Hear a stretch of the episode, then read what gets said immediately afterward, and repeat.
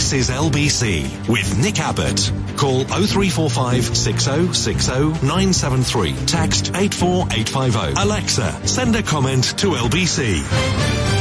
Back to your calls about what is going wrong with our police force in a moment. But first, let's go to Washington, D.C. and talk to our U.S. correspondent, Simon Marks. Hello, Simon. Evening, Nick. Now, um, it's very hard to talk to you on any given week without mentioning the uh, orange tornado and um, uh, this is no exception. Donald Trump versus Mike Pence. What's the latest there?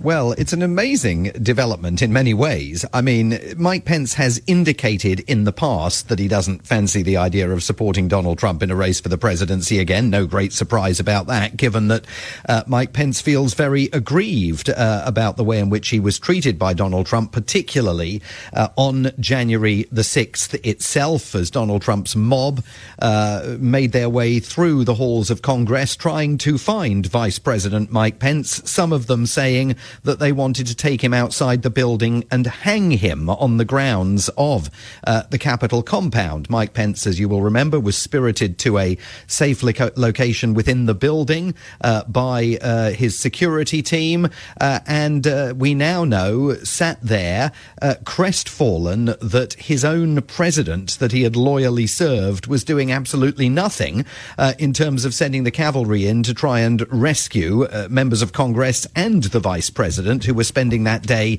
uh, trying to and eventually succeeding in uh, certifying uh, the results of the 2020 presidential election and declaring Joe Biden the official winner of that election. So Mike Pence today was asked specifically if Donald Trump does end up being the Republican Party's presidential nominee in 2024 will he, the then the former vice president, support the man he used to serve? And what's so interesting is that he doesn't say no. He says we'll have better choices, and I trust Republicans to make the right decision. We're looking for new leadership in a in a new era, uh, and he's pressed on the fact that he doesn't actually uh, demur. He, he, there's no negative in his answer. It's all about well, we're going to have better choices, uh, and he simply uh, repeats that I'm confident we'll have better choices come 2024. So even now, Mike Pence is hesitant to say that if Donald Trump ends up being the nominee for the Republican Party, he wouldn't dream of uh, endorsing him for a return to the White House. And he's not the only Republican leader who's trying to walk that line. Uh, Mitch McConnell, the Republican leader in the Senate, also never directly answers the question about whether he would support Donald Trump if Donald Trump ended up being the Republican Party's nominee, which, which gives you you a sense of, first of all, uh, the fact that Donald Trump still has substantial uh, pockets of support out there, uh, but also that there is this kind of internal discipline within the Republican Party, and you could end up in a situation where Donald Trump does become the nominee, and some of these people might decide dutifully to line up behind him once again. They're obviously hoping that it never comes to that. Yes, but as far as Donald Trump is concerned, prevarication, regardless of whether they actually say, no, I won't support, support him, prevarication is uh, akin to being a traitor. Well, uh, uh that is true. Prevarication from Donald Trump's perspective is akin to being a traitor, and I think we can all uh, see very clearly what Mike Pence is actually trying to say to members of his party, uh, which is don't even dream of uh, getting behind him for another run at the presidency. But also, I, I mean, if you cast your mind back to the 2016 presidential election, um, the huge mistake that Republicans made in the run up to that election was not to sort of dismiss Donald Trump, first of all, as a clown act and not to take him seriously. And then when they really needed to start taking him seriously, they were all at sea in being uncertain whether to confront him or not. And you can still see in what Mike Pence has said here uh, today that that is still a bit of an issue. Mike Pence clearly not willing, absolutely, to go head to head with Donald Trump, uh, with uh, Donald Trump, and confront him directly. Uh, and engage in any kind of, um, uh, you know, scorched earth battle with him, at least not at this point. We should say, Nick, that Mike Pence himself is considering a run for the presidency.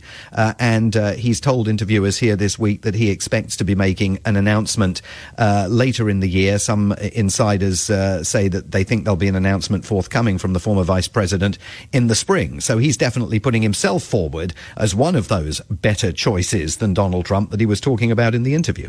Now, that does rather to me that Donald Trump's grip on the Republican Party is slipping somewhat, but does he still hold sway over the majority of Republican voters in America? Well, uh, he certainly holds sway over an estimated 30% uh, of Republican Party members. Uh, the polls indicate that among Republicans more broadly, uh, Governor Ron DeSantis is currently the favored choice of Florida, of course, uh, to be the Republican Party's presidential nominee. But we're getting a very clear indication here this week uh, of the extent to which uh, some Trump supporters are absolutely unwavering in their backing of him. And you can see that at CPAC, the Conservative Political Action Conference that is taking place uh, in Maryland, just outside Washington, D.C. Uh, as you know, it's a big annual event. It is very much, uh, up until now, certainly has been seen as uh, sort of the, the, the cathedral of far right Republican orthodoxy. And this year, there is no debate taking place at CPAC. Donald Trump and his uh, leading supporters, men like Steve Bannon uh, and others, absolutely are controlling CPAC, controlling the the agenda, making sure that the only speakers that appear on the stage are those who are willing to pledge total fealty to Donald Trump. Donald Trump himself will be speaking to the conference on Saturday, and while the numbers of people attending the conference are lower than they have been in previous years, and they've been reportedly the organisers having some difficulty in flogging tickets at $375 a head to the big uh, gala dinner that's supposed to take place to close the thing on yeah. uh, the, over the weekend. The Reagan dinner. The Reagan dinner, yes, exactly. I mean, as if Ronald Reagan wouldn't be spinning in his grave if he knew what was going on to the party that he used to lead. Yeah. Um, so there is a, there's some indication that the conference doesn't hold the, the, the thrall that it used to have. Mm. Uh, however, as an indicator of just how much power Donald Trump still has within the party, it's pretty amazing that he's been able absolutely and completely to control it.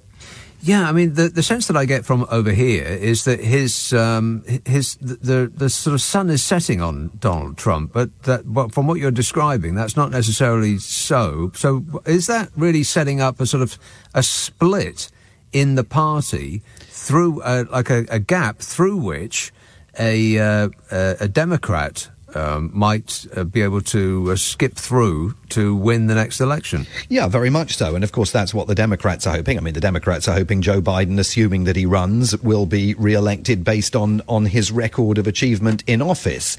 Republicans have to worry about Donald Trump because if he controls 30% of Republican voters and if he gets very irritated with the party for choosing a candidate that he doesn't like, let's say they, they, they pick one of the other people out there, including, of course, Governor Ron DeSantis, whom he loathes down yeah. uh, in Florida, there is always the risk that Donald Trump decides to throw his toys out of the pram and says, you know what?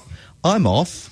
I'm going to run as a third party candidate and I'm going to take 30% of Republican voters with me. Mm. Now, they wouldn't all necessarily stick with him, but if you walk away with, you know, potentially a fifth of Republican support, let's say, yeah. that absolutely opens the door for a dead certain victory by uh, Joe Biden or whoever is running for the Democratic Party in the election, assuming that, you know, the election will be as closely contested as uh, its immediate uh, predecessors have been. So they've got to find a way, really, of in some fashion accommodating him, hoping that he loses in the primary campaign, but that, it, that there is a solution that is found that prevents him from uh, walking away and going third party. And that's, that's going to be a very, very difficult needle for Republicans to thread. Yeah, apart from anything else, um, Donald Trump's future finances and indeed his p- potential freedom might depend on him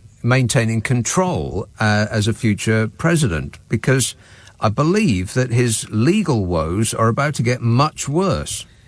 Uh, yes, they are in a couple of different ways. I mean, the news today uh, has uh, been made here in Washington, D.C., where the Justice Department has told uh, a court uh, that Donald Trump uh, cannot claim immunity from having to face a lawsuit that is being brought against him by two uh, Capitol Hill police officers in connection uh, with the attack on Congress on January uh, the 6th. and those two police officers, backed by several members of Congress who have signed on to the lawsuit, are suing Trump for damages over what they say were the physical and emotional injuries that they suffered while they were trying to protect the Capitol against Trump's rampaging mob. Uh, now, uh, Trump's team had argued that because he was president of the United States at the time that he made that inflammatory speech on January the 6th, sending his mob on their way to Capitol Hill, he was covered by immunity. Uh, the judges asked the Justice Department to uh, provide an opinion on that, and the Justice Department today said no immunity uh, confers on uh, President Trump for making that speech speech, you can absolutely go ahead with the lawsuit. So there is every possibility that that lawsuit, still in its in its nebulous stages, but every possibility that that can result uh, in Donald Trump facing some pretty stiff financial uh, damages. There's no risk of him going to jail uh, in that case, but all eyes also remain on the state of Georgia, uh, where, as you know, the uh, district attorney in Fulton County uh, impaneled a grand jury to hear the possibility of uh, lev- levying charges against Donald Trump and other members of his inner circle for that infamous phone call in which Donald Trump told election officials in Georgia that if they could just find him another 12,000 votes, mm. that's all he was looking for. and uh, the grand jury's finished its work. We are waiting for confirmation, but there is uh, substantial speculation here that charges will be pressed against some people in Trump world and possibly against Donald Trump himself. And as uh, I know you have observed on, on many occasions in the past, it could well be Georgia that causes him the biggest legal grief that he's faced yet. And it's well worth keeping an eye on what uh, comes out of that state in, in the in the next days and weeks. Yes, and what tends to fire up Donald Trump is um, picking fights with people, and what, what seems extraordinary is that he's he's picked now a fight with a, a company that used to be the Donald Trump Broadcasting Company. This is Fox News, and he's also gone, going after Rupert Murdoch, who owns Fox News. What's that about? Well, it's absolutely apparent that Rupert Murdoch uh, does not believe that Donald Trump should be the presidential nominee for the Republican Party in 2024. And uh, it has been uh, weeks, uh, if not months, I think, since Donald Trump was last invited uh, to give an interview to Fox News on cable, to their actual linear television channel. He has given interviews uh, to Fox's digital uh, operation, but that has a much smaller audience, of course, than the uh, television network itself. You have an array of primetime hosts on Fox, including Tucker Carlson and Sean Hannity and uh, um, uh, Laura Ingraham uh, all of whom publicly have been pretty supportive of Donald Trump through thick and through thin, but privately we have learnt through legal filings in another case that's been brought against Fox by the manufacturer of voting machines in the United States, Dominion, mm. that behind the scenes, those uh, hosts, many of them were absolutely fed up with Donald Trump as he continued to make his entirely false claims uh, of election fraud in the United States. So uh, their true positions are perhaps uh, identifiable through those legal filings rather than through what they actually say on the air. But at the moment, uh, Fox News' favourite candidate in the race to be Republican presidential uh, nominee is undoubtedly Governor Ron DeSantis uh, of uh, Florida. There's an excellent piece from a few weeks ago in The Atlantic uh, that absolutely reveals the depth of the connection between Governor DeSantis and his his communications staff and Fox News producers. I mean, Governor DeSantis for most of last year could basically get on Fox News and give an interview anytime he wanted.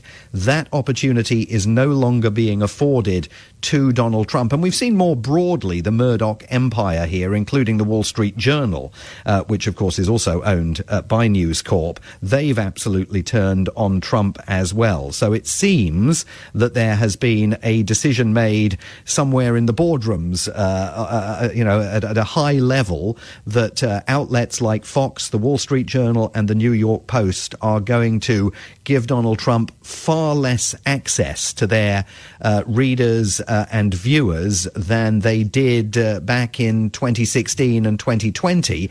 And for Donald Trump, that's that's problematic because it, it, it means that it's harder for him to connect with those grassroots supporters who are reading those publications or watching Fox News. Yeah, uh, particularly as, he, as, he's not on Twitter anymore. So uh, he has been invited back, but he hasn't uh, come back yet. So no, that's correct. Perhaps that will be his next move.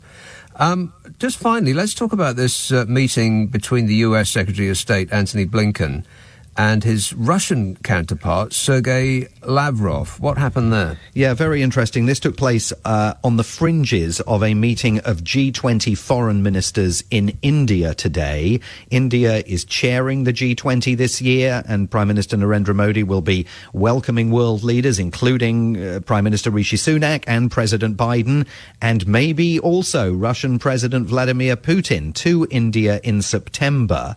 Uh, the State Department here has confirmed that Antony Blinken requested uh, the opportunity to exchange some words with Russian Foreign Minister Sergei Lavrov. It's the first time the two men have met even briefly face to face since the war in Ukraine began. They have spoken on the telephone uh, once, but that was mostly uh, to discuss the details of a prisoner swap that, of course, saw the uh, release of Brittany Griner, the basketball player from yeah. Russian detention in exchange for Victor Bout, the mm. so-called uh, merchant of death uh, arms dealer who'd been held by the United States. Uh, Antony Blinken says that he told Sergei Lavrov to end Russia's war of aggression against Ukraine and said that the United States will stand by Kiev and support it uh, for the rest of time, that there was absolutely uh, no expiration date on America's backing of Ukraine. Uh, Mr. Lavrov seemed unimpressed with those messages and, in an angry appearance of his own, said that the G20 foreign ministers meeting wasn't even going to issue a joint communique because nobody in the room had actually been able to strike any kind of an agreement or make any consensus when it comes to uh, the war in Ukraine. So all of that is kind of a preview of what's going to happen in September I mean, imagine where we are if Joe Biden attends that G20 summit in India and Vladimir Putin is in the room. Mm. That is going to be uh, quite something. Very much so. Always a pleasure, Simon. Thanks so much. Simon Marks, LBC's Washington correspondent.